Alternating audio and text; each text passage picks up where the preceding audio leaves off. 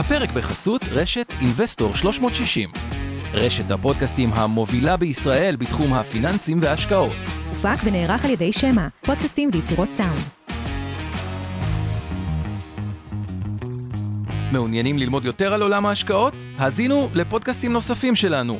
המשקיענים, אבנר סטפאק ועומר רבינוביץ' מדברים על כל מה שחם בעולם ההשקעות בשווקים המובילים וגם ההזדמנויות בשווקים המתפתחים.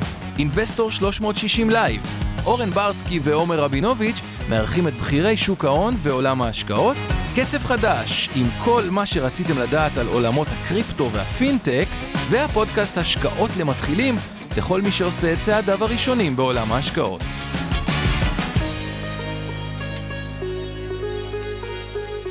שלום, 你好, כאן יובל ויינרב מלהבין את סין, הערוץ שלכם לכל מה שצריך לדעת על המעצמה שתעצב את המאה ה-21. להבין את סין הוא חלק מרשת הפודקאסטים של אינבסטור 360, הרשת המובילה בישראל לתחום הפיננסים וההשקעות. שם תוכלו למצוא את הפודקאסטים המשקיענים, כסף חדש, אינבסטור לייב, השקעות למתחילים והשקעות להייטקיסטים.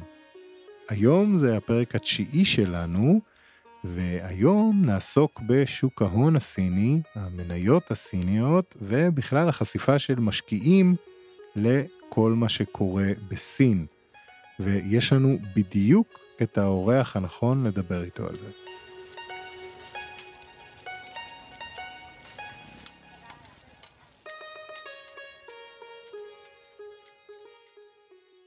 אז אה, היום יש לנו את הזכות לארח כאן באולפן את אבי שטרן, אה, מייסד ומנהל קהילת מאניטוקס המופלאה בפייסבוק, שאני אישית אה, עוקב הדוק שלה ומאוד נהנה גם מהתכנים וגם לומד מהם המון.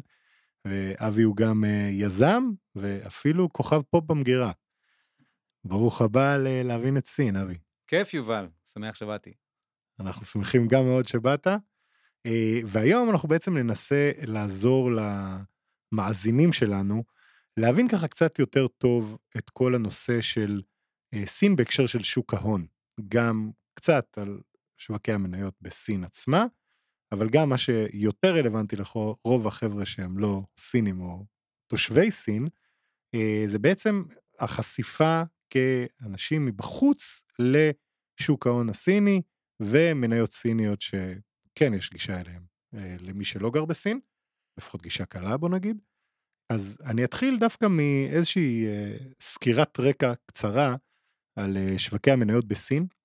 בעצם סין, כידוע, מדינה קומוניסטית מאוד עד 1978 בעצם, ואז לאט לאט מתחילה להיפתח. ושווקי המניות בסין קמו בעצם לראשונה ב-1990. עד היום היו אה, שניים שהם קיימים ופעילים, ויש עוד אחד שהוא סוג של בדרך. השוק המרכזי והחשוב ביותר הוא בשנגחאי, שהיא בעצם המרכז הפיננסי של סין. שם רשומות החברות הגדולות יותר בדרך כלל. רוב התנועה שם היא מסחר ביואן מקומי, במה שנקרא A-shares, מניות מסוג A. אה, יש גם מניות B שבהם אפשר לסחור במטבעות זרים, אבל היקף הפעילות שבהן הוא זניח יחסית. רוב החברות הגדולות בשנגחאי באופן מסורתי הן חברות מסורתיות, כלומר אה, פיננסים, משאבים, תעשייה, דברים כאלה. ב-2019 קמה בורסת סטאר בשנגחאי, שהיא מבקשת להיות בעצם סוג של מקבילה לנסדק, אבל uh, עוד ניגע בה בהמשך.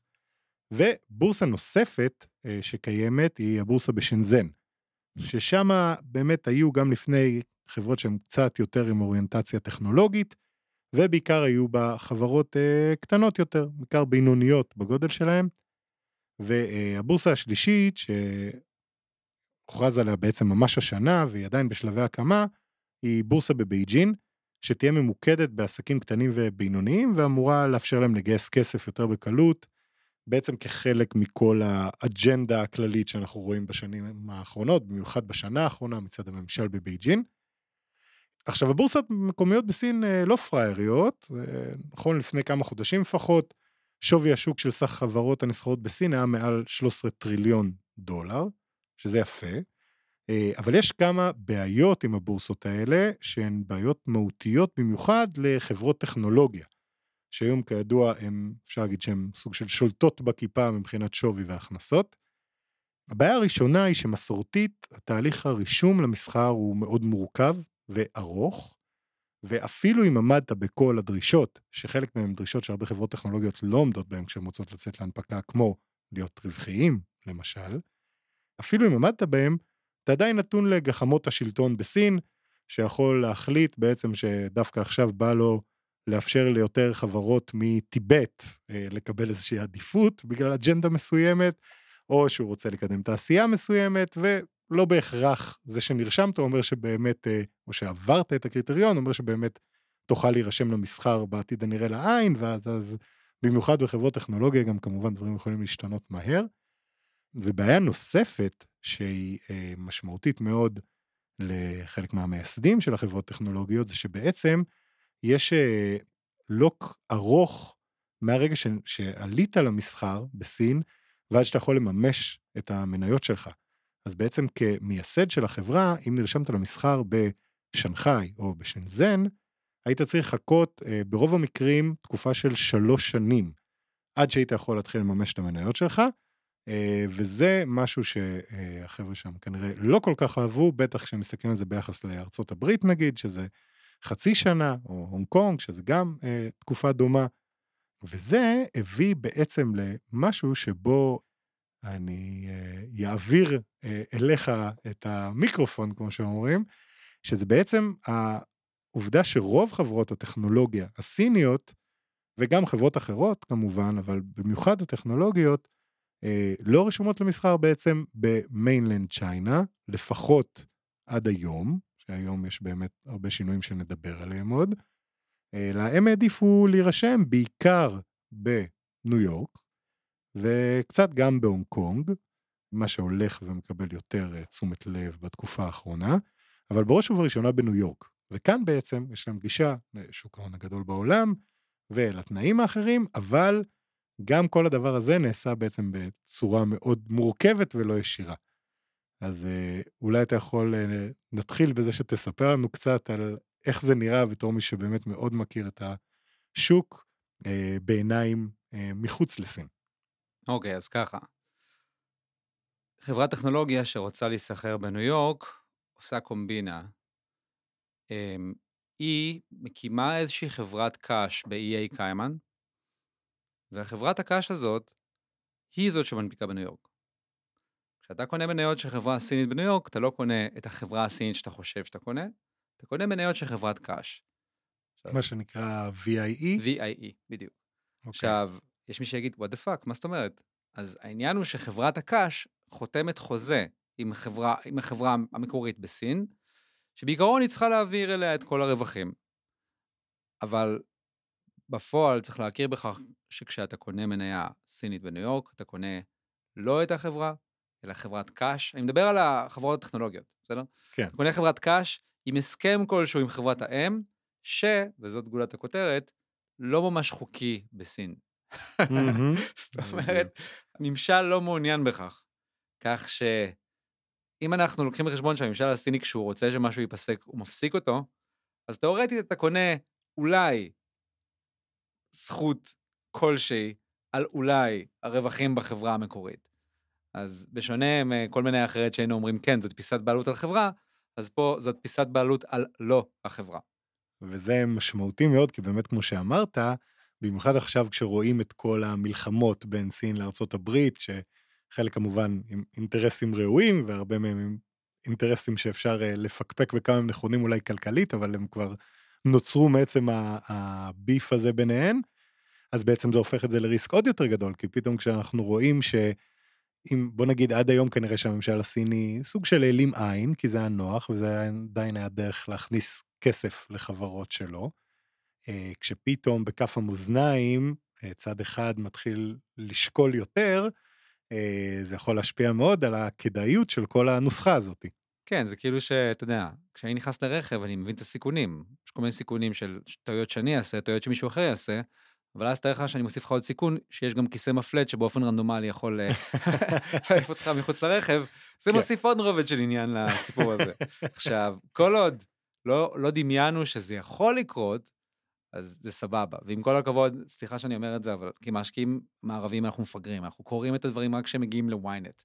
Um, עכשיו, כשאנחנו יודעים שהממשל הסיני, כשהוא רוצה, הוא עושה קרק דאון על החברות שלא באות לו טוב בעין, פתאום הסיכון הזה נהיה סיכון אמיתי. לגמרי. וזה באמת אה, משהו שמעלה את השאלה למשקיע, בוא נגיד יש- ישראלי, כי אולי זה פרופיל, אבל באופן כללי למשקיע מערבי, עד כמה החשיפה למניות סיניות היום היא חלק משמעותי מה, מהפורטפוליו של, של משקיעים. אז אני לא יודע לומר את זה בכמויות, אני יודע לומר שזה יותר, מסתבר שזה באופן עקיף יותר household ממה שנדמה, נדמה. כי למשל, אחת, אה, אחד מבתי ההשקעות הגדולים בישראל, אלטשולר שחם, אה, נקט פוזיציה מאוד אה, משמעותית על מניות סיניות. עכשיו, אלטשולר שחם זה גוף שנחשב תמיד אה, הבונטון, או אתה יודע, בשנים האחרונות, אלטשולר שחם זה איזשהו... אה, אה, מין סמן לאיכות, ו- ו- וכל מי ששם שם את הכסף אמר, אני נמצא במקום טוב, אל תשאלו שחם. ו- וזה לא שזה שונה עכשיו, פשוט שהוא לקח פוזיציה גדולה על סין, שהשתבשה השנה. כן. ואז הרבה אנשים שבעיניי מפגינים בכך קצת בורות, אה, אה, אמרו, אה, זה לא טוב, זה... כן. וואה, אלטשולר איבד את זה והכל. אז אתה מגלה על ידי הדברים כאלה, עד כמה בעצם אנחנו חשופים לסין, בהנחה שאלטשולר זה, זה גוף רציני. כן. מעבר לכך, בקרב המשקיעים הפרטיים, אני חושב שעליבאבא זה אחד השמות היותר אה, פופולריים בהקשר מניית הזה. העם הסינית. נכון. ואצל, ה... ואצל אלה שיותר אוהבים הרפתקאות, אז יש לנו את אה, הרכבים החשמליים. אה, ניאו. ואקספנג וכל החבר'ה האלה, בדיוק, כן. בדיוק. כי אנחנו כמערבים, אוקיי, אני חייב לומר, זה, זה עוד איזושהי ביקורת שאני יכול לומר, זה כזה... כשאתה רוצה למכור חברה סינית למשקיע, אז אתה אומר, שם של חברה מערבית היא ידועה, ואז אתה. מוסיף את המילה הסינית. כלומר, אז היה לך את נכון. סטארבקס הסינית, ועכשיו אתה אומר, וואו, יש המון סינים בסין. אם יש את סטארבקס הסינית, אז זה ביזנס מעולה. עכשיו, צריך, כן. מי שייכנס יותר למספרים יגלה שהסינים לא בקטע של קפה כל כך. כן. כאילו, ומעבר להונאה שהתגלתה שם על החברה, אה, כן, הם Luckin Coffee, Luckin שאתה מדבר. עליהם שם, באמת היה אחד הסקנדלים הגדולים. אגב, הם כאילו עכשיו עושים איזה, bounce back כזה, או לפחות כן. ככה הם מסגירים את זה. אה, ואגב, אני רק אגיד במאמר מוסגר, שאתה יודע, זה סטארבקס הסיני, אבל יש המון סטארבקס בסין. כן, בדיוק. ובין היתר, אגב, אה, אחד הדברים שאומרים זה שסטארבקס איפשהו יצרה או עזרה ליצור תרבות קפה בסין, אה, וזה כן מתחיל להשתנות, אבל חד משמעית, אני מניח שאם אתה משווה את זה לשוק התה, אז אה, אגב, זה לא אומר שזו השקעה גרועה, זה רק אומר שבזמן שזה קרה זה היה הייפ מאוד. כן, ו... ועכשיו אתה יכול לקחת כל מיני אה, שמות שאתה יודע, יש לך את אה, טסלה הסינית, את ניאו, ויש לך כן. את זה הסינית וזה. אז נכון. נראה לי שהשנה זה השנה שבה אנשים התפכחו מה... מסוג ה... מהמניפולציה, אולי התפכחו מהמניפולציה הזאת, לפחות כן. לתקופה הקרובה. זה האמת זו נקודה מעולה, כי באמת, זה ש, שמסבירים למשקיע מערבי מה זה החברה הזאת, ולהגיד לו, זה כמו זה, אבל הסיני, זה רק מראה עד כמה לא באמת נכנסים לעומק של מה החברה הזאת עושה, ואיך הביצועים שלה נראים, ולא עושים באמת מדידה רצינית של החברה הזאת. אמ, ואז עולה השאלה גם, מי שהיה רוצה לעשות מדידה רצינית של החברה הזאת, עד כמה אפשר לעשות את זה לחברות סיניות ב- ביחס לחברות מערביות, מניח שזה פחות, שאלה עד כמה. אמ, להבנתי זה מאוד קשה, או יחסית קשה, כי זה כמה דברים. קודם כל, לסינים יש תרבות, נאמר זאת בכנות, לסינים יש תרבות של הסתרה. ולפחות, במיוחד לדעתי כלפי אזרחי המערב, לפי מה שאני מבין, זה כמו, אין להם מחויבות בכלל לומר לך את האמת. אמ, זה כמעט משהו תרבותי להבנתי, אלא אם כן אני טועה בפרטים ותתקן אותי, אבל אה, בוא, בוא נגיד שאצלהם, אה, אצל החברות האלה, אני חושב שאם האינטרס שלהם הוא לא להגיד לך את כל האמת, אז uh, כנראה שהם לא יגידו את כל האמת. אם האינטרס שלהם אומר שאם אנחנו לא נגיד את כל האמת, יכול להיות שזה יפגע בנו מאוד קשה, אז הם יעשו את החישוב שלהם, אבל uh, כן, בוא נגיד שכלפי החוץ במיוחד יש מהמם. את המצב הזה. בבית עוד שומרים עליהם בתוך איזושהי מסגרת כזאת שיש להם מחויבות לעם, בוא נגיד זה ככה, אבל מחויבות של לפחות חלק מהחברות, אי אפשר כמובן להכליל, ברור. ל- למשקיע הממוצע בישראל היא כנראה זניחה מאוד. ואין לך כל כך פנלטי על זה שהסתרת מידע למערבי, אולי בבית זה אחרת. ובנוסף, יש בעיה עם הרגולציה, כי חברה, נגיד אמריקאית, שמדווחת אה, בארצות הברית, אז היא נתונה תחת רגולציית הרשות לניירות ערך, וכשמבקשים ממנה מסמכים היא חייבת לספק. ולפי מה שאני מבין עם החברות הסיניות זה לא ככה, זה... הן לא מחויבות לדווח על פי התקינה האמריקאית, וטראמפ, לפני שהוא אה, הוא עזב, השאיר איזושהי מתנה לסינים, שזה אה, hold אה, משהו accountable, hold, כאילו להחזיק אה, כן, חברות סיניות, foreign אה, companies accountable, foreign companies בלי accountable. לקרוא לזה סין. כן, foreign companies, כאשר כל החוק הזה הוא נתפר עבור אותה התנהלות של הסינים בסיפור הזה, שאומר, אוקיי, מתאריך X, חברות, אם הן רוצות להיסחר בארצות הברית, צריכות לדווח על פי הכללים שלנו, לתת דין וחשבון על אה, מה שהן עושות, שקוף והכול, וזה כשלעצמו מביא חברות מסוימות להגיד, טוב, אז אה, אדיוס. ואגב, זה, זה באמת נקודה אה, סופר מעניינת ומורכבת, אגב, קצת יותר מורכבת ממה שזה נראה על פני השטח, כי דבר ראשון, אתה צודק במאה אחוז, וזה על פניו בקשה הכי מתבקשת והגיונית, כלומר, אין פה... מה שאנחנו דורשים מהחברות שלנו, דורשים גם מכם. מהמם. העניין הוא שמה שלפחות איך שהסינים ממסגרים את זה, ואני לא יודע בדיוק להגיד עד כמה הפרטים הקטנים פה הולכים לפה או לשם, זה שהנושא שהכי מפחיד אותם בסיפור הזה זה כל הנושא של דאטה. כי דאטה היום בסין זה נקודה מאוד מאוד רגישה, גם רואים בזה איזשהו משאב לאומי אסטרטגי שהם לא רוצים לחלוק החוצה. אגב, זה לא משהו ייחודי רק לסין, חלק מכל העניין של אה, להיכנס בטיק טוק, היה זה שאוספת דאטה על יוזרים אמריקאים ומעבירה אותם לסין.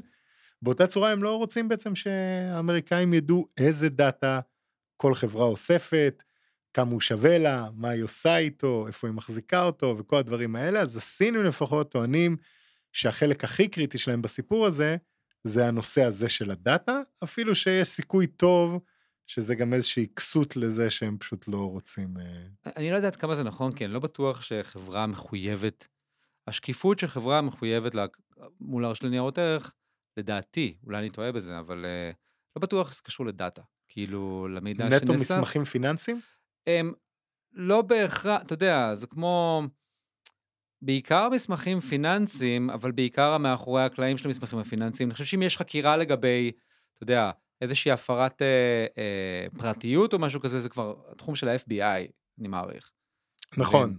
השאלה אם בהקשר, ו- ובאמת, אני גם לא, לא יודע את התשובה מספיק טוב, אני מעלה פה את זה בתור שאלה, האם כשרוצים לדעת עכשיו איך הגיעו ההכנסות של דידי לצורך העניין, הם צריכים להגיד להם שאנחנו עשינו אה, את ההכנסות שלנו על בסיס היכולת שלנו לאסוף כזה וכזה דאטה ולנתח אותו ומזמנו לגזור את המסקנות אה, לא האלה בטוח, והאלה. לא בטוח שזה נכון, זה נשמע לי כאילו קצת יותר מדי להיכנס ל... אתה יודע, אם אתה מסתכל על דוחות של חברות באופן כללי, אז אתה רואה משהו די כללי. היא אפילו לא מחויבת לעשות לך breakdown של ה-revenue שלה. היא יכולה נכון. להגדיר משהו כ sales, כן, אתה מבין? אז אני לא בטוח שכאילו ה- זה מחייב אותם לכזאת אה, בדיקה.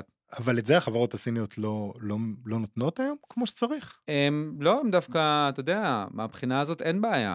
זהו, כן, אני אין מכיר בעיה. דוחות כאילו שלפחות של הגדולות, אתה יודע, ליבאבא וטנסנט וכאלה. פשוט אתה לא יודע אם המספרים הם באמת מדויקים. זה- אוקיי, כן, העניין. כן. כאילו, כנראה צריך, צריך לשלוח מישהו שייכנס ויבדוק איך זה בדיוק חושב ואיך זה נעשה.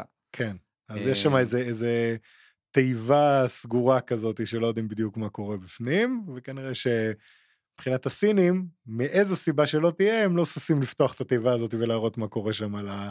לרשות האמריקאית, גם אם זה ממניעים שהם אה, כלכליים טהורים ולא אה, בהכרח באמת קשורים לענייני ביטחון לאומי או אוטוריטה כזאת או אחרת. קשה מאוד לדעת באופן כללי דברים בעולם, כן, גם כשיש אינטרנט, כן. ועוד יותר קשה לדעת דברים שקשורים ל- למצב הפוליטי בין אה, סין לארצות הברית. אתה, אתה אף פעם לא יודע מי זה שמציג לך את המצג, מי מהצדדים, כן. ו- ומה האמת, והאם מה שאתה חושב שנכון הוא בכלל נכון.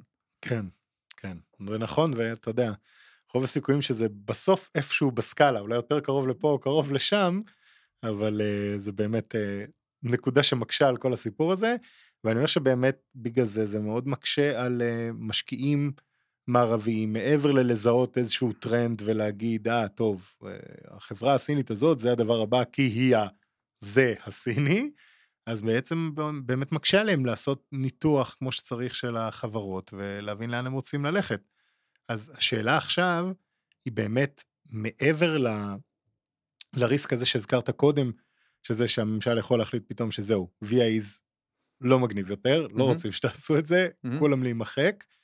מעבר לזה, יש עוד ריסקים שהם אופייניים ל, אה, למניות הסיניות שאנחנו לא רואים במניות אחרות? אז קודם כל, כשאנחנו מדברים על, על ריסק, אפשר לאפיין כמה. אז בוא, בוא נמנה את השכבות בינתיים. שכבה אחת של ריסק זה העובדה שאתה לא בטוח שהנתונים שמדווחים לך הם מדויקים. שכבה שנייה של ריסק זה שאתה לא בטוח שהממשל הסיני לא יחליט לחתוך את, ה...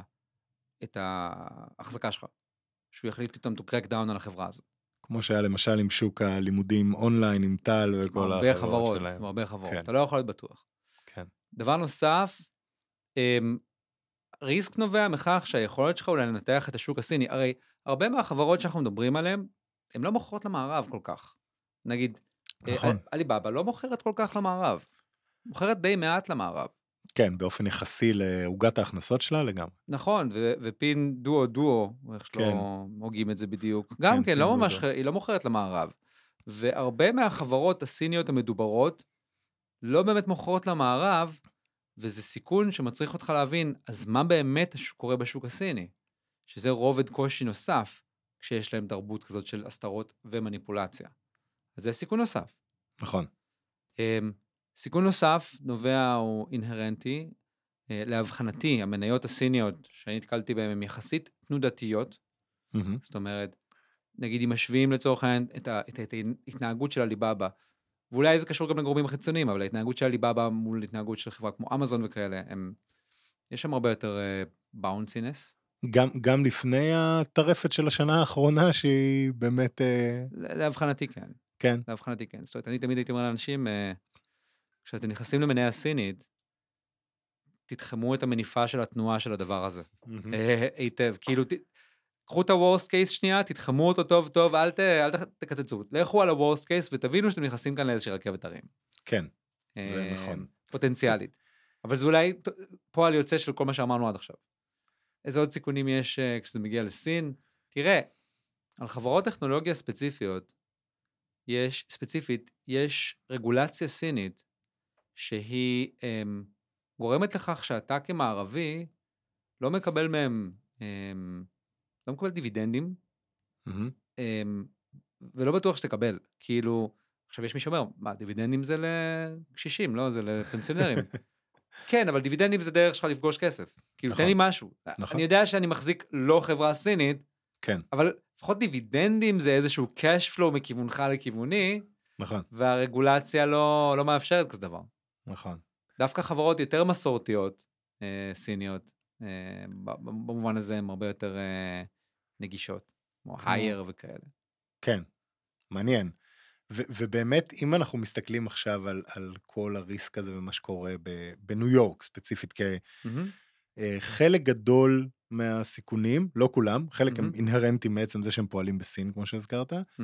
אבל חלק גם נובע ספציפית מזה שהחברות האלה רשומות בניו יורק, והיום זה טריטוריה עוינת, בוא נגיד, מבחינת הסינים, והסינים רואים את זה בתור, אה, או האמריקאים רואים את זה בתור איזשהו, לא, לא יודע אם גיס חמישי זה המילה הנכונה, אבל בוא נגיד משהו ש, שהם חושדים בו מאוד.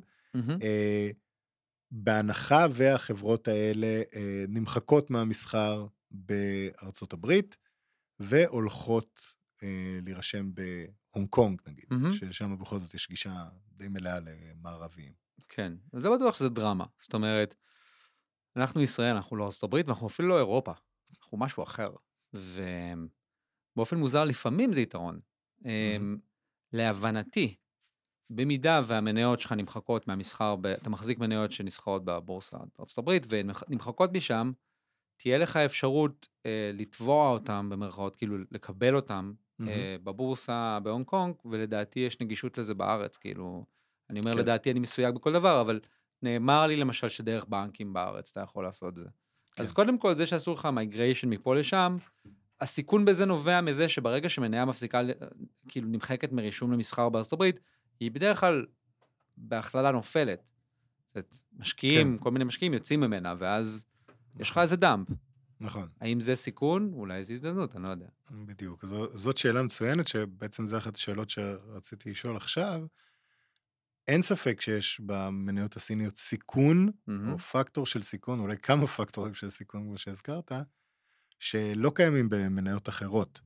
אבל, אה, או בוא נגיד פחות קיימים במניות אחרות, מהמם. אבל כשמסתכלים על כל מה שקרה למניות הסיניות בשנה האחרונה, בעיקר לחברות שאתה מסתכל למשל על הליבאבא, ואתה אומר, היא בערך בשווי שהיה לה לפני חמש שנים או משהו כזה, כשהיא הייתה מהמם. עם, לא יודע, עשירית מההכנסות. אמ, ובסופו של דבר, זו חברה עם עסק די מגוון, נכון ש e-commerce זה הדבר, אבל מגדלים עסק של cloud, והם מגדלים, אה, בכל זאת, ברור שעוגת ההכנסות היא בעיקר בסין היום, אבל פתאום אתה רואה בדוחות האחרונים שלהם שיש 280 מיליון אה, אה, יוזרים, או קונים, גם אם זה כמובן לא ברמת מחויבות שיש לאמזון, אבל שזה מספרים שהם כמעט בסקאלה של האמזון כבר. מהמם. בכל העולם, מחוץ לסין, מהמם. ואתה רואה אותם נכנסים לכל מיני השקעות, בצ'יפים ובדברים כאלה, אתה אומר, יש פה חברה מעניינת, שנכון שיש את כל הגורמים האלה, אבל אם המחיר שלה נחתך כל כך הרבה, איך, איך הם מעריכים דבר כזה, לדעתך, ממקום של אה, הזדמנות או לא לגעת? אז, אז הנה הגישה שלי בסיפור הזה. כן. כשאתה קונה מניות, אתה קונה ריסק. וזה לא סוד שתשואה גבוהה באה הרבה פעמים מלקיחת ריסק גבוה. כן. אני מבין אנשים שמשקיעים למשל בקריפטו, כאילו אני מושקע בעצמי, כן. ואני מתייחס לזה בצורה הבאה, אני אומר, אוקיי, קריפטו, יש בזה ריסק. אני מבין שיש בזה מהמם. ריסק די גדול. הכסף שאני משקיע בזה הוא פרופורציונלי לסיכון שאני מזהה, כלומר, כסף שאני מוכן לחטוף בו מכה רצינית, כן, מבחינתי. אבל אני, לא- אני קונה ריסק, אני קונה פה את הריסק הזה, כי אם זה יהיה בסדר בסוף, כן, אז זה יכול להיות upside uh, מעניין. אז גם בקריפטו יכול להיות שיום אחד מישהו יעשה איזה crackdown ויתלבש וזה יפסיק להיסחר פה והגבלות מאוד דומה בעיניי. כן, אז היום אני מתייחס לחברות סיניות עם איזשהו דמיון לאיך שאני מתייחס גם ל... וסליחה שאני, אתה יודע, יש אנשים שזה צורם להם שאני אומר את זה, אבל בואו, כפרה. כן, אז, אז אני מתייחס לזה בצורה כזאת שמין ריסקים דומים, תשקול לזה כן. את הסכום בהתאם, עם קצת יותר אפשרות לנתח את, ה, את, ה, את, ה, את החפץ הזה שאתה משקיע בו. כי בכל זאת יש כן. לה, עליבאבא היא באמת חברה עם... אה, שבוא נניח שגם אם הם מעוותים ומסלפים, הם לא מעוותים עד כדי כך. כן. את המוצרים שלהם לפחות ראינו, חלק מהדברים ראינו בעין, אז... כן, אז וזה אגב, אני, אני רק אגיד בהקשר הזה, אתה יודע, באמת עליבאבא למשל, מי שכן קצת, קצת, או גר בסין תקופה, או מבקר שם מספיק, אתה רואה את העוצמה שלהם, כלומר, כמו שאמרת, יכול להיות שיש פה עיגולי פינות, או שינויים קצת במספרים. אני יופתע מאוד אם פתאום יתגלה שהביזנס של עליבאבא הוא חצי, נגיד, ממה שהיא דיווחה, כי אתה רואה את העוצמה ואתה רואה שכל בן אדם בסיני משלם עם הארנק הדיגיטלי של עליבאבא, ואתה רואה שלכל בן אדם יש חשבון שהוא משלם בו בטאובאו, כמו שאמריקאי קונה באמזון. אתה אומר, זה כנראה לא... ואתה אפילו רואה את זה בארץ, כשכל... תמיד יש לך איזה קרוב משפחה שקונה משם. נכון. אז אה, עכשיו, הנה העניין. אמ, בסוף, it makes sense. מהמם. אני אסביר באיזה אופן. קח למשל את JD. כן. JD ועליבאבא הן דומות אבל שונות. נכון. ההבדל הוא שעליבאבא התמקדה במוצרים שהם יחסית, לא, הם לא פרימיום. מוצרים די זולים, ובעבר גם היה, ההשל... אחת ההשלכות של זה זה אמ, שהאשימו אותם בזיופים וכאלה, בזמן ש-JD למשל הלכה יותר על הפרימיום. נכון. עכשיו, הממשל הסיני נפל על עליבאבא בטענה שהם עושים אה, מניפולציות, כל מיני, עוברים על חוקי, מה שנקרא, אה, הסכמים כובלים. שאם אתה ספק שמוכר בעליבאבא, כן, אתה לא יכול למכור אצל מתחרים. נכון. מה שנקרא ב- בלשון הסינית, בחר אחד מבין שניים. בכלל אחד מבין שניים, בדיוק. כן. וגם, וגם זה כזה, אתה ספק שמוכר בעליבאבא, אז עליבאבא נגיד, אה, אתה יודע, היא מרוויחה בצורה לגיטימית מהפרסומות, אבל אז היא אומרת לך, אולי אתה רוצה לקנות עוד שירותים שאנחנו מציעים? כשאולי אתה רוצה לקנות זה כזה, אתה מבין? אולי אתה. מאוד רוצה לקנות. כן. אז הממשל הסיני נפל עליהם, ואתה רואה את המניה של ליבאבא מתפרקת. אבל תסתכל על JD, המניה שלה לא התפרקה. נכון, ואגב, אה, חלק ממה ש, שעושים באמת בהקשר הזה, וזה דבר שרואים שהתחילו לעשות אותו בכל מגזר שהממשל הסיני מסמן, שלוקחים איזה מין כזה למען יראו וייראו. ועליבאבא באמת, מסיבות טובות שהזכרת, היא הייתה הסמן והחברה לעשות לה את זה. ואגב, גם JD, עד כמה שלפחות אה, אני קורא ושומע, כי לא מכרתי שם בעצמי אף פעם, אבל גם אה, אה, מי שרוצה למכור ב-JD, מעבר לכמובן הרשתות המאוד גדולות, כי הם באמת אה, מתעסקים גם בפרימיום, ומי שרוצה למכור שם, גם יש לו כל מיני הסכמים כובלים כאלה באותו סגנון, אבל הרבה פחות מעליבאבא, ומשפיע על הרבה פחות, אה, כי בעליבאבא זה באמת ה mass market של ה merchants. מהמם. אמ, ואז מה שקורה זה שעושים את זה לעליבאבא, ואומרים לכל האחרים, אתם רואים את זה? זה הרגולציות, תתיישרו. לא תתיישרו, זה מה שעשוי לקרות לכם. ובאמת, אגב, JD נהפכה לאיזשהו סוג של darling, וזה יפה שהזכרת ספציפית אותה, כי היא באמת עכשיו, אתה רואה שהיא קצת הפכה להיות סוג של אה, יקירת הממשל. יש כאלה כמה שגם, כאילו, נותנים להם push חיובי מהצד השני. אז JD למשל הייתה החברה הראשונה שביום הרווקים, ב-11 ל-11, התחילה להשתמש או לקבל את היואן הדיגיטלי של ממשלת סין, מהמם. וזה היה מין כזה יפה. טרופי, ובאמת, אה, זה עסקה של ווין ווין כזאת, הדדית. אה, אז זה, זה יפה שאתה אומר את זה, כי זה באמת, כאילו שני הקצוות של זה, זה היה למען יראו וייראו הטוב, וזה היה למען יראו וייראו הרע. אז בסופו, בסופו של דבר, מסתבר שכדי. לנתח חברה סינית, אתה צריך לחקור שני דברים. אחד, את הפעילות העסקית, והשני, איך הממשל תופס אותה, או איך היא מתנהלת מול הממשל. ואם אתה מצליח להיכנס לראש של הממשל הסיני, ואולי נשמע יהיר, אבל אני מצליח להבין אותם, אז אולי יש לך פה אדג'. אני, אני מאוד מסכים עם זה, זה משהו שאני בעצמי גם אה, באמת מתעסק בו, כי אה, אני אמנם לא מנתח אה, מניות ברמה, בטח לא כמוך וכמו מקצוענים בתחום, אבל יש את כל הצד הזה באמת של הסביבה העסקית. בסוף מעבר לחברה עצמה, אתה צריך להבין גם את הסביבה העסקית שלה ואת הנקודת אה, נגיעה הזאת בין החברה, התחום פעילות שלה, והסביבה העסקית, ואיך היא משפיעה על תחומי הפעילות שלה, ואיך בעצם יודעת לנהל את החיבור הזה.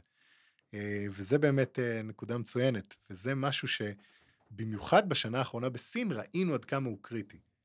אה, ואת כל זה אני אומר גם עם סייג מסוים, כי בעיניי החברה שהיא סוג של האורים והתומים לאיך צריך להתנהל עם הממשל הסיני, זו טנסנט, שגם היא אבל חוטפת לאחרונה. כי גם היא עשתה אותם דברים כמו עליבאבא. נכון, ו- ופה באמת נכנס המקום הזה שאני חושב שגם עליבאבא וטנסנט, כי אגב, גם עליבאבא, עד לפני כמה שנים נחשבה לחברה שיודעת להתנהל במסדרונות השלטון בצורה עילאית, וזה גם השתנתה שם קצת ההנהלה, וזה יכול להיות גם עשה משהו, וגם היו כל מיני יציאות שבסדר לא ניכנס אליהם עכשיו, של כל מיני גורמים. אה, אבל טנסנט עד היום, אתה רואה שכשיוצאת הודעה, גם אם הם לא מיד אה, פועלים ומשנים אותה, יש תמיד את ההודעה הזאת של קיבלנו, זה התוכנית, אנחנו מתכננים לעבוד על זה, כאילו הם דואגים, והדוחות הרבעוניים שלהם תמיד אפשר לראות שם את, ה, את הסאבטקסט הזה של מרטין. לאו וכל החבר'ה שם, אבל הנה גם היא חטפה, כי הם באמת סוג של שתי ה, ה, הסמלים של הביג טק הסיני כמו שהוא היום, ואני חושב שבגלל זה באמת קצת נכ- נכנסו בשתיהם, אבל זה נכון שבטח לחברות ה... בדרג השני, שזה באמת חברות מאוד גדולות, כמו JD, כמו פינדודו, שאגב גם אה, מקבלת בעיקר חיבוקים מהממשל עד היום, אה, כי הם עזרו למגר את העוני וכל מיני דברים כאלה שהם באג'נדה של הממשל הסיני. אה, אבל אגב, אחד הדברים שמסתמנים ככה מכל ההודעות האחרונות של הממשל, זה שכל מה שנקרא Community Group Buying, שזה מה שפינדודו מאסטרד, הוא כנראה אה, על הכוונת, ככה זה נראה וואלה. עכשיו. אה, אז לא המלצה וכולי, וכל הדיסקליימרים מתבקשים, אבל אה, אני בוא נגיד מסתכל על השוק הזה עכשיו בעניין ובחשש מסוים. זה מעניין, שווה להגיד על זה כמה מילים, על group buying. הנה, כן. אני נהיה מראיין. יאללה. אני אגיד? כן. אז community group buying, ובעצם כל הסיפור של פינדודו זה אה, משהו מאוד יפה, כי בעצם השוק הזה, הזכרנו בו את, אה, את JD ואת עליבאבא, שהם שתי אה, באמת חברות, עליבאבא הייתה הראשונה שבוא נגיד השתלטה על תחום האי-קומרס, עד היום היא הכי גדולה. JD נכנסה ממקום כזה שאנחנו מתמקדים בפרימיום, באמת כמו שהזכרת, והיה נראה שהשוק די covered, ואז אה, פינדודו באה, ועשתה משהו מאוד יפה, היא הלכה לכל המקומות שהם לא מעניינים מספיק מבחינת החברות האלה שהזכרנו. היא הלכה למה שנקרא ה-4th tier וה-5th tier cities בסין. עכשיו רק כדי לסבר את האוזן, 4th tier city בסין יכולה להיות עיר של 4 מיליון תושבים נגיד, כן? Mm-hmm. אז זה לא שאין קהל ואין אנשים שמה, אבל זה בדרך כלל בספר הסיני, זה אנשים שיש להם פחות כסף, אבל וואלה, גם הם קונים, גם הם צריכים מצרכי מזון, גם הם צריכים אה, נייר טואלט, אני מקווה, וכל דברים כאלה. אה, והם בעצם התמקדו בחבר'ה האלה, ובאו בגישה, הם עבדו בעצם דרך וויצ'ט, שזה סיפור בפני עצמו, וויצ'ט ה super app של טנסנט, uh, שם אתה יכול לעשות מה שנקרא mini programs, שזה בעצם אפליקציה בתוך האפליקציה, אה, הם בנו מין אפליקציה בתוך האפליקציה, והם עזרו לחברים או לחברות להתאגד בשביל קנייה ישירות מהמפעל בעצם. כלומר, הם באים ואומרים, אני יכול לקנות עכשיו, אני רוצה להזמין, אה, נגיד נייר טואלט, סבבה, 32 גלילים של נייר טואלט בחבילה, זה עולה, בוא נגיד 20 יואן. אבל אם תאסוף עשרה אנשים, זה יעלה רק 18 יואן. אם תאסוף 50 אנשים, זה יעלה 15. אם תאסוף אלף אנשים, זה יעלה לך 11.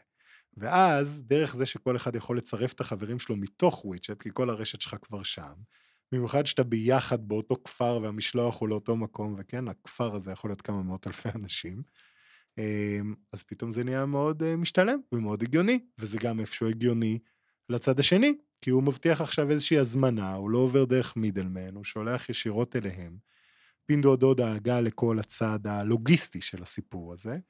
אמ, ואחד הדברים שהיא עשתה, שעל זה היא זכתה לפרסים ושבחים מהממשל הסיני, זה שהיא עזרה גם בצד החקלאי של מה שנקרא fresh produce, כלומר תוצרת חקלאית, גידולים חקלאיים, דברים כאלה. היא עשתה בעצם סוג של שירותים כאלה מהחקלאים או מאגרגטורים כאלה של חקלאים, ישירות למרכז אה, איסוף בכפר קטן של 100 אה, אלף איש איפשהו באיזה פרובינציה בסין, והתחילה ליצור traction אדיר. עכשיו, יש המון, אם מסתכלים אגב פיננסית על מה שהם עושים ומה הם שייכים ל sales and marketing כמו שאמרת ומה הם שייכים לדברים אחרים, יש שם כל מיני דברים שהם כנראה טיפה דודג'ים ואני כן. לא יודע אם זה טוב כמו שזה נראה, בוא נגיד שהם מציגים את זה, אבל uh, היא הפכה להיות חברה ששווה הרבה מאוד כסף, והיא בעצם תפסה גם את ג'יידי וגם את עליבאבא, blindsided הם לגמרי, הגיעה להם ממקום שהם לא ציפו אליו. והיום כולם מנסים לעשות קומיוניטי קורביין כזה בסין. חלק יותר בהצלחה, חלק פחות. אה, פינדודו עדיין נחשבת למובילה של הקטגוריה ומי שסוג של המציאה אותה. זה מדהים שהסינים שכללו ממש את, כאילו, יש כל כך הרבה שיטות לקנות ולמכור בסין. כן. יש, יש גם את הקטע הזה עכשיו של כל ה... אני לא זוכר מי... אתה העלית על זה את האייטם? לא, לא אתה העלית האייטם על הדבר הזה. ערוץ הקניות אה, פרטי כזה. שאני עכשיו יכול לעלות אה, כמו מין טיק טוק כזה. livestream, כן, כן, אני גם כתבתי על זה בכמה הזדמנויות, לא יודע איפה ראית ספציפית את זה, אבל כן, זה טירוף. זה אגב, כל המערב מחקה את זה היום. כאילו, הוא מנסה להבין איך מחקים את זה. אליי זה עוד לא הגיע, אבל uh, הסינים כן. מדהים, שכללו את ה... ו- ואני מבין, אני לא יודע, תגיד לי אתה, אבל זה נראה שהממשל הסיני לא אוהב את תרבות השופינג הזאת. אמ, תשמע, יש שם קונפליקט מאוד גדול. כלומר, מצד אחד, אחד הדברים שהכי ברור לסינים שהם צריכים עכשיו בשביל להתגבר על מה שהם קוראים לו middle income trap, והצורך בעצם לפצות על הירידה שלהם בהשקעות, כי הם בעצם מנסים לפוצץ קצת את בועת ההשקעות כצמיחה של, ה, של ה-GDP שלהם, אז הם מנסים ליצור הרבה יותר כוח קנייה מקומי. Mm-hmm. אז מצד אחד הם מאוד רוצים לעודד קנייה כזאת. מצד שני, הם מאוד לא רוצים שמי שעודד את הקנייה הזאת יהיה כל מיני איידולים שימכרו לך, אה, לא יודע, ניתוחי עפעפיים כן, לנערות בנות 15, או אה, אתה יודע, ליפסטיקים לגברים. זה כן. פחות מגניב אותם. אמ, אבל זה, זה באמת, יש פה איזה התנגשות של האינטרסים. אז- זה, זה אגב מעניין מה שאמרת, הקטע של לפוצץ את הבועת ההשקעות, כי זה נראה שבסין, הרבה מאוד מהפעילות הכלכלית היא ניפוחים של דברים אמורפיים ועמומים, אה, כמו המוצרי, wealth management products. ה- כן, אתה יודע, אתה בא לבנק ב- בסין ואומרים לך, היי, אתה רוצה להשקיע בזה? אומרים לך, מה זה? זה wealth management product. כן. אוקיי, מה זה? "אה, הכסף שלך הולך למקום טוב ומקבל תשואה, אתה לא רוצה?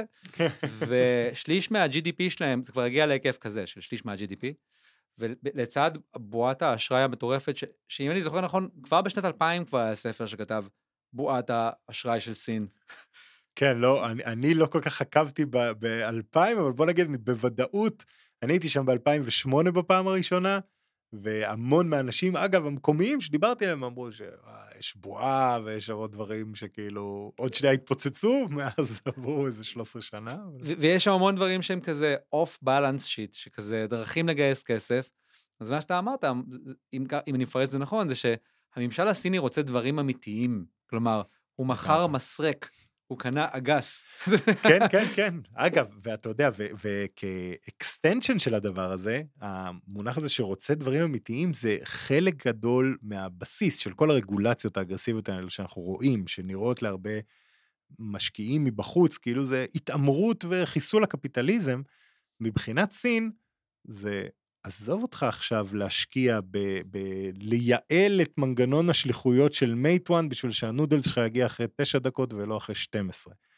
אני מעדיף שתיצור לי רובוטים שעושים ניתוחים מורכבים אה, ללא מגע אדם, בסדר? או אני מעדיף שתיצור לי אה, מכונות חקלאיות מתקדמות, או קווי ייצור של industry 4.0.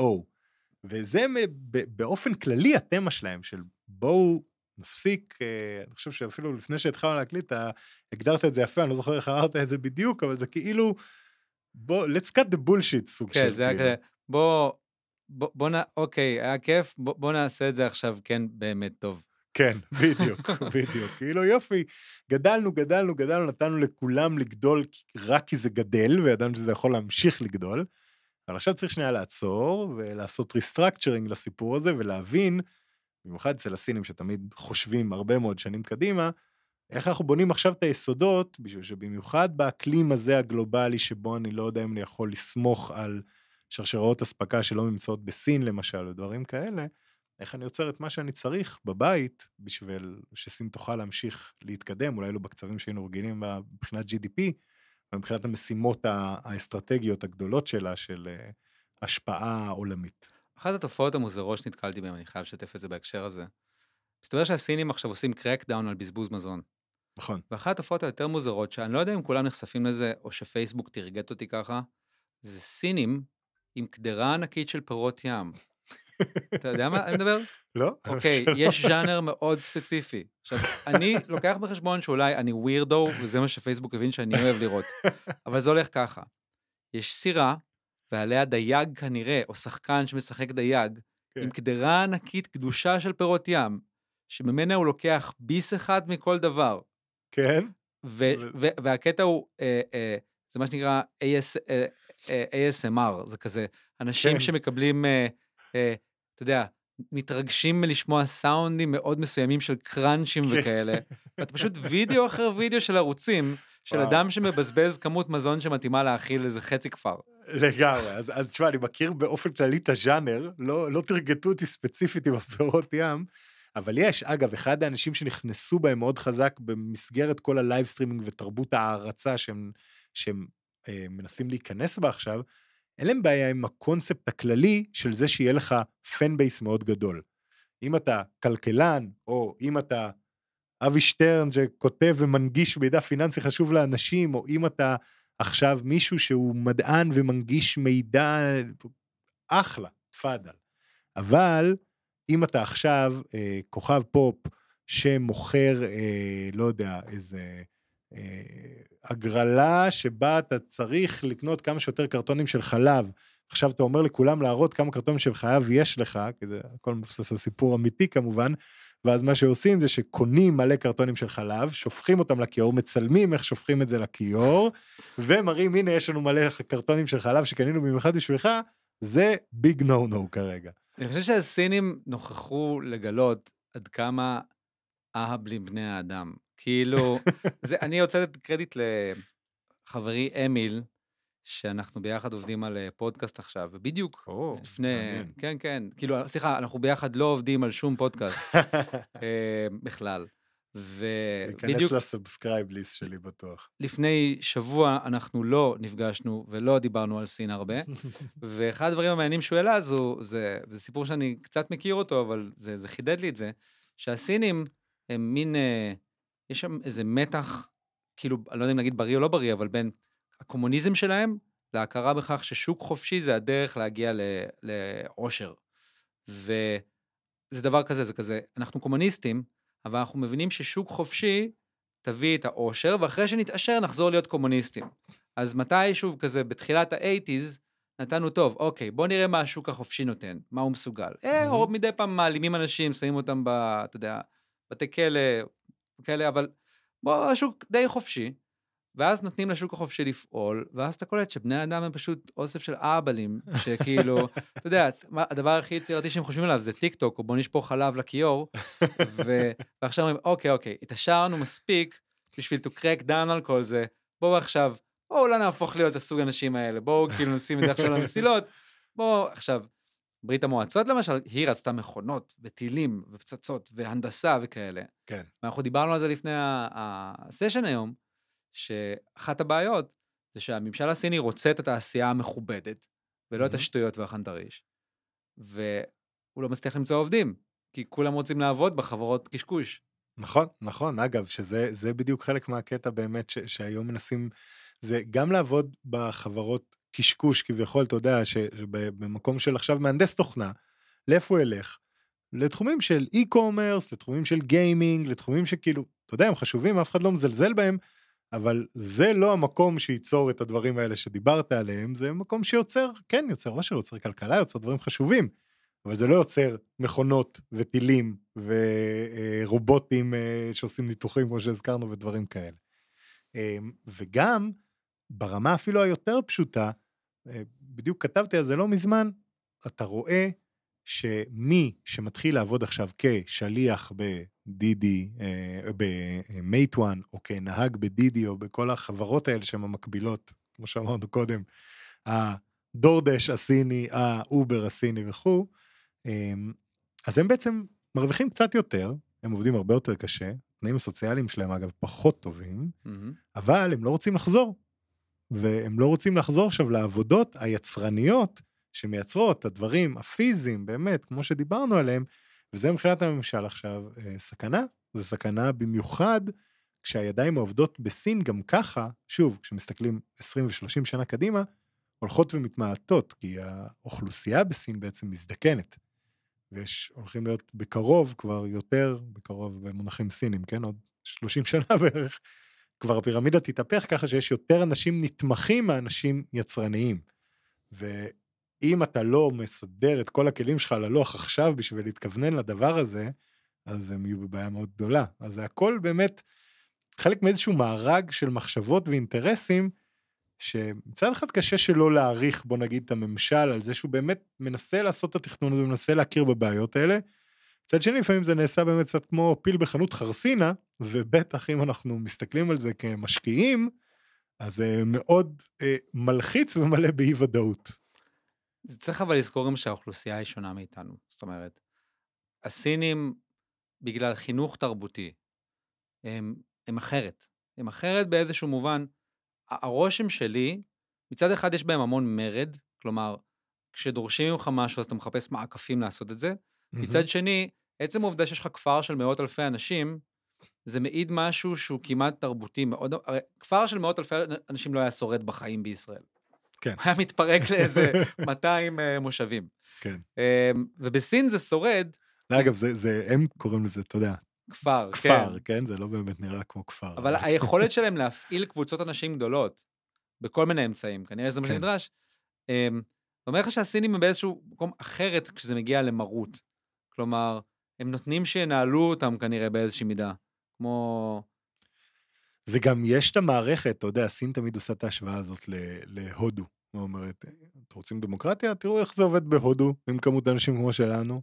לא, צריך שלטון חזק, סמכותני, שיודע לעבוד בצורה היררכית ולהפעיל גם ברמה המקומית את אותה סמכות שבאה מה top. וככה אנחנו נדאג שהדברים ילכו. ומצד שני, באמת, יש את ה... כי הסינים, ב... ב... זה גם אחד הדברים, אתה יודע, שהרבה פעמים יש תפיסה כזאת של הסינים ה... שהם כאילו רק מעתיקים והם לא יוזמים או כאלה, יש איזה מין אה, סטריאוטיפ כזה. אה, והסינים זה אחד, דבר ראשון, העמים הכי יזמיים שיש בעולם, אתה גם רואה את זה בזה שקצת כמו היהודים, בכל מדינה מחוץ לסין, יש תמיד ה community הסיני שהם businessmen והם בוני עסקים והם עושים את כל הדברים האלה. אבל גם אפילו באמת, כמו שאמרת, בתוך המדינה, בתוך המערכת זה כזה, אוקיי, שמו לנו פה קיר, איך עוקפים אותו? שמו לנו פה איזה מכשול, איך קופצים מעליו. תמיד כאילו מנסים למצוא את הדרך, כאילו את הלופ הולס ואת הדרך אה, להגיד, אוקיי, אה, הבנו, זה החוק, אז ככה אני אעקוף אותו. עכשיו, אגב, אחת הדרכים שהממשל אה, מתמודד עם זה, וזה אחת ה... הבעיות לפעמים שבלחזות מה הולך לקרות, זה זה שהרבה פעמים יש כללים, הצליחו לעקוף אותם, אז יכולים גם להחליט שבדיעבד התכוונו בעצם שגם כזה דבר הוא לא חוקי, ואז להיכנס לך גם על הדבר הזה, שזה בכלל, אה, כל העניין הזה של רטרואקטיביות זה דבר שיכול להלחיץ אה, הרבה חברות, וכפועל יוצא גם את המשקיעים בהם. זאת הבעיה עם לנסות לשלוט בכלכלה, שאתה צריך לחשוב על הכלל שכן יעבוד. והפעמים אתה ממציא איזשהו כלל, אני שמעתי על איזה משהו בסין, אתה אולי תדייק אותי, שאם אתה דורס, אם נגיד מישהו נדרס ואתה בא לעזור לו, you just might be held accountable אם יקרה לו משהו.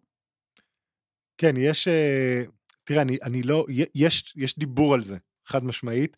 אני לא מכיר את החוק באמת ויודע להגיד אה, לך זה מה. מה קורה בפועל, אבל חד משמעית אני יכול להגיד לך שאני הייתי עד לתאונות בסין, שאתה יודע, בישראל, בטוח היית רואה עכשיו כן, כמות של אנשים מתאספים, בדיוק. באים לראות מה קורה, איך אפשר לעזור, אולי הם גם סתם סקרנים, ווטאבר. בסין יכול להיות מצב שעכשיו יש לך סצנה מטורפת בכביש, וכאילו זהו, זה רק בין כן, שני אנשים ש, שביניהם זה קרה. כן. אה, ואגב, אם זה שני הצדדים זה כבר, זה כבר טוב, זה יכול להיות גם רק אחד. אבל אה, כן, זה, זה, יש, יש המון דברים ש, שבאמת הם במהות שלהם, בתרבות שלהם, בצורה שלהם מאוד שונה, בגלל זה גם קשה להסתכל על זה מבחוץ ולהבין את הניואנסים ואת הדקויות. אני חייב להסכים איתך, אגב, עם מה שאמרת קודם, שתמיד תופסים אותם כמעתיקנים. אני חושב שזה, שזה נרטיב מערבי מאוד. כלומר, הם מעתיקנים, אך אנחנו המצאנו הכל בעצמנו, כאילו זה חנטריש. זה כאילו, גם המערב מעתיק בגאווה. זאת אומרת, תסתכל על אפל, כל החברות האלה, נו בחייאת, נו, הם גנ... כולם גונבים.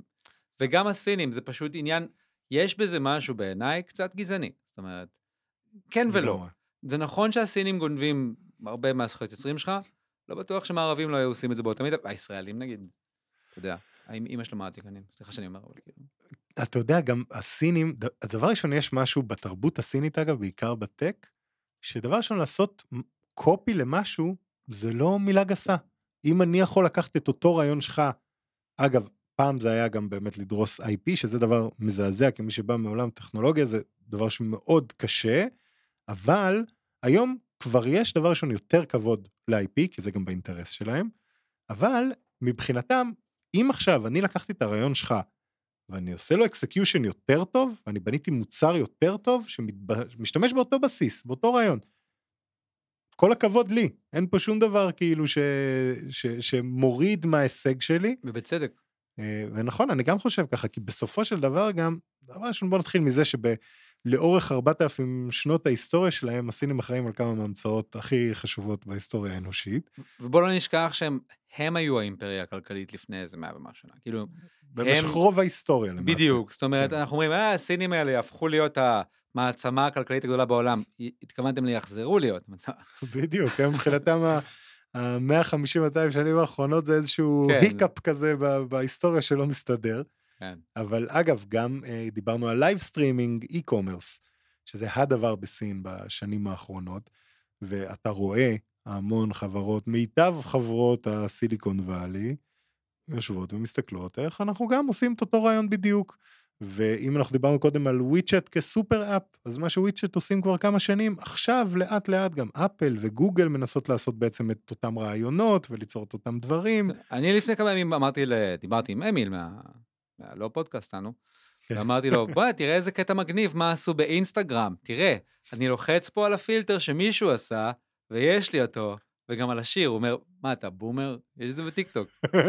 אז כאילו, אנחנו גנבים באותה מידה, נפסיק עם הפרגון. חד משמעית, אני, אני גם חושב, אתה יודע, שוב, היה, ב, ב, בנרטיב הסיני באמת, היה גם תקופה שבהם העתקה שירתה אותם באופן מוחלט, כי לא היה להם באמת החדשנות משלהם, והם לא התביישו להעתיק, ובוא נגיד, אני יכול לגמרי להבין מאיפה הסטריאוטיפ הזה הגיע, אבל צריך להבחין בין הם עשו את זה בתקופה מסוימת וזה היה לא בסדר, והם אולי עדיין במנטליות שלהם, כל מיני דברים שלנו נתפסים כלא בסדר, הם לא פוחדים לעשות, לבין הם העתקנים שלא יודעים לחדש ולא יודעים דברים כאלה, כי וואלה, יזמות וחדשנות, יש ב-DNA הסיני יש. לא פחות ממה שיש אפילו אצלנו פה ב start-up nation. אני יכול להעיד במקור ראשון שנגיד אשתי מוכרת כבר שנים בפלטפורמות שלהם, וכשהיא התלוננה על זה שגונבים ומעתיקים ממנה.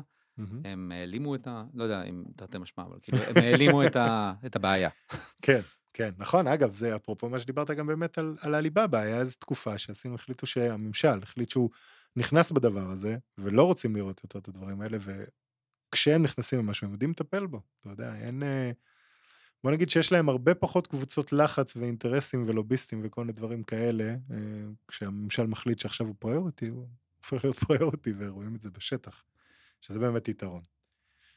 אבל אמ, אם אנחנו נסתכל, אבי, באמת על, על, אה, על עוד נושא אחד שאני הייתי רוצה שנספיק לדבר עליו, mm-hmm. לפני, אה, אני לא זוכר, חודשיים בערך או משהו כזה, העלית בקבוצה פוסט, שבדיוק אמרתי גם קודם, כאילו, יש את כל הנושא של Evergrande, סבבה? שכל מי שקצת מתעסק בשוק ההון בטוח שמע עליו. חברת, מי שלא, אז חברת הנדל"ן. כשמו כן הוא, Evergrande. Evergrande לגמרי. מדברים על חברה עם חוב של אה, 300 מיליארד דולר, איזה סכום אסטרונומי כזה.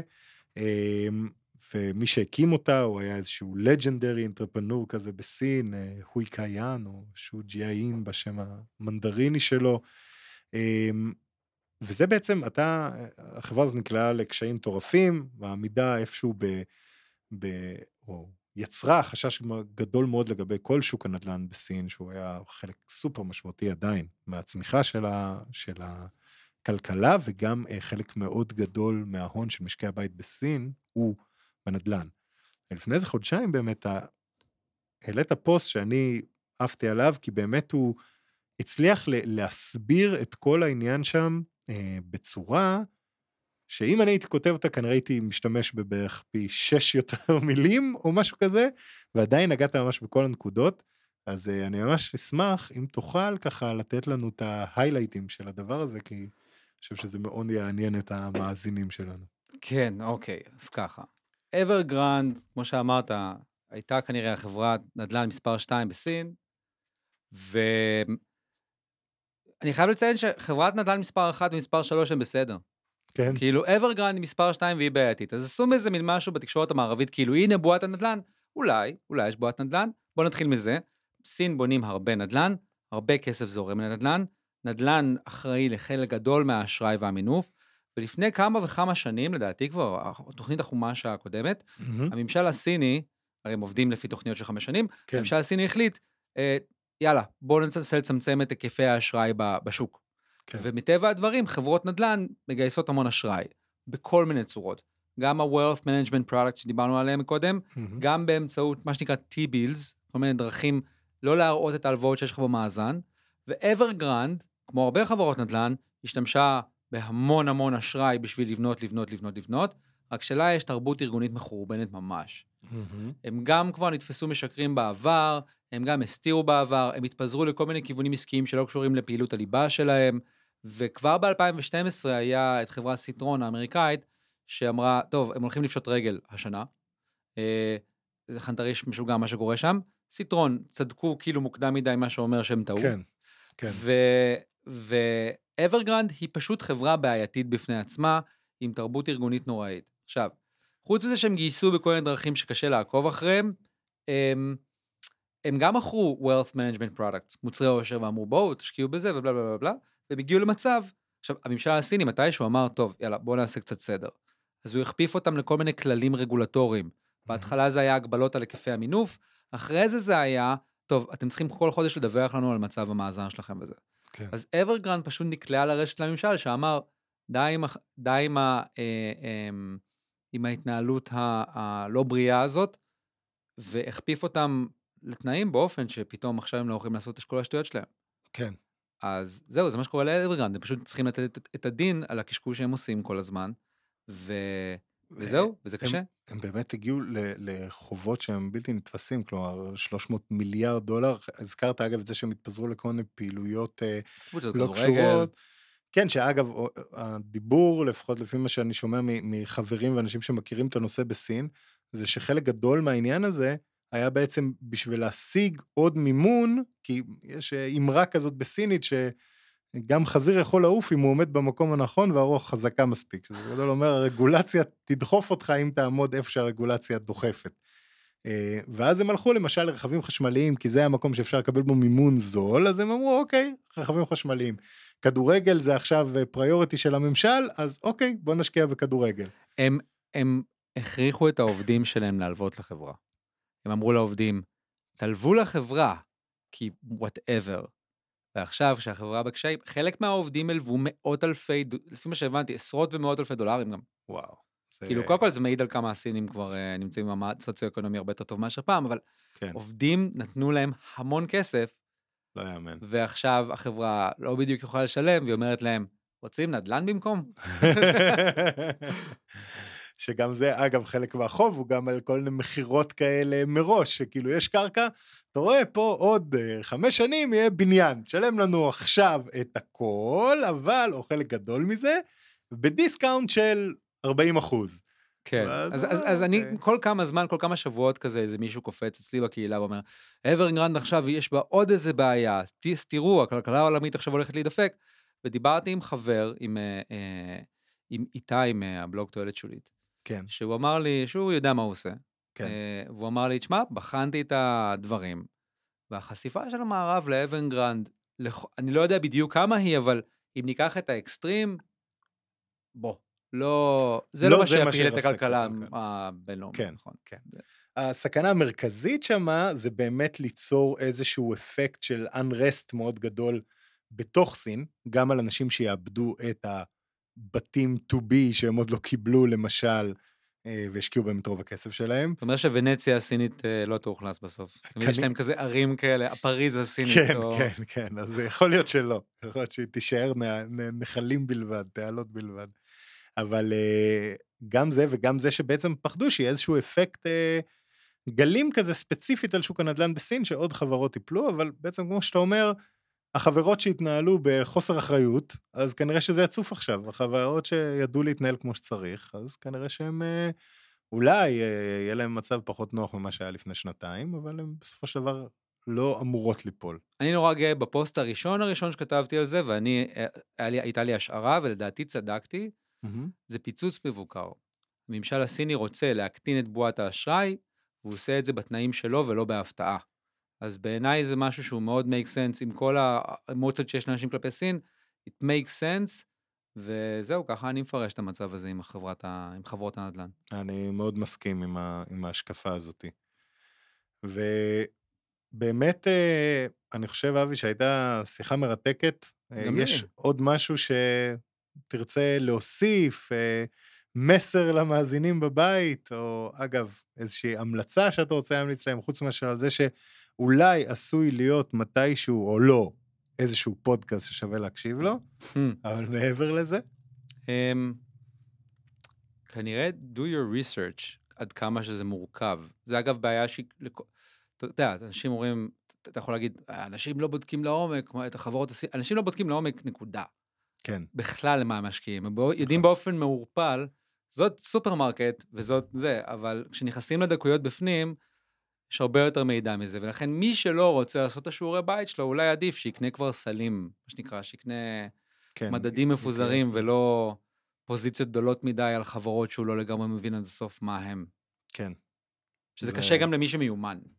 בהחלט words of wisdom. אני מסכים, ואבי, המון תודה בכיף, שהגעת שמחתי. לכאן היום, הייתה אחלה שיחה, גם אני, ותודה רבה. בכיף. יאללה, ביי ביי. ביי ביי.